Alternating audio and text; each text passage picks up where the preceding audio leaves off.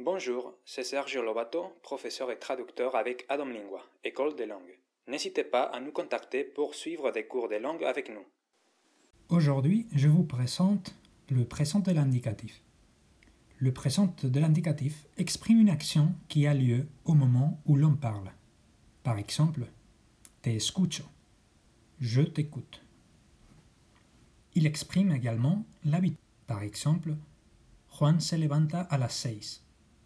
Juan se lève à 6 heures.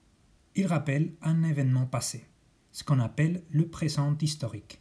Colón descubre América en 1492. Colomb découvre l'Amérique en 1492.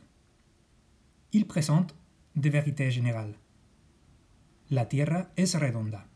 La Terre est ronde. Il peut annoncer des actions futures. Juan se casa. Jean se marie. Il va se marier. Et le présent de l'indicatif peut également exprimer un ordre.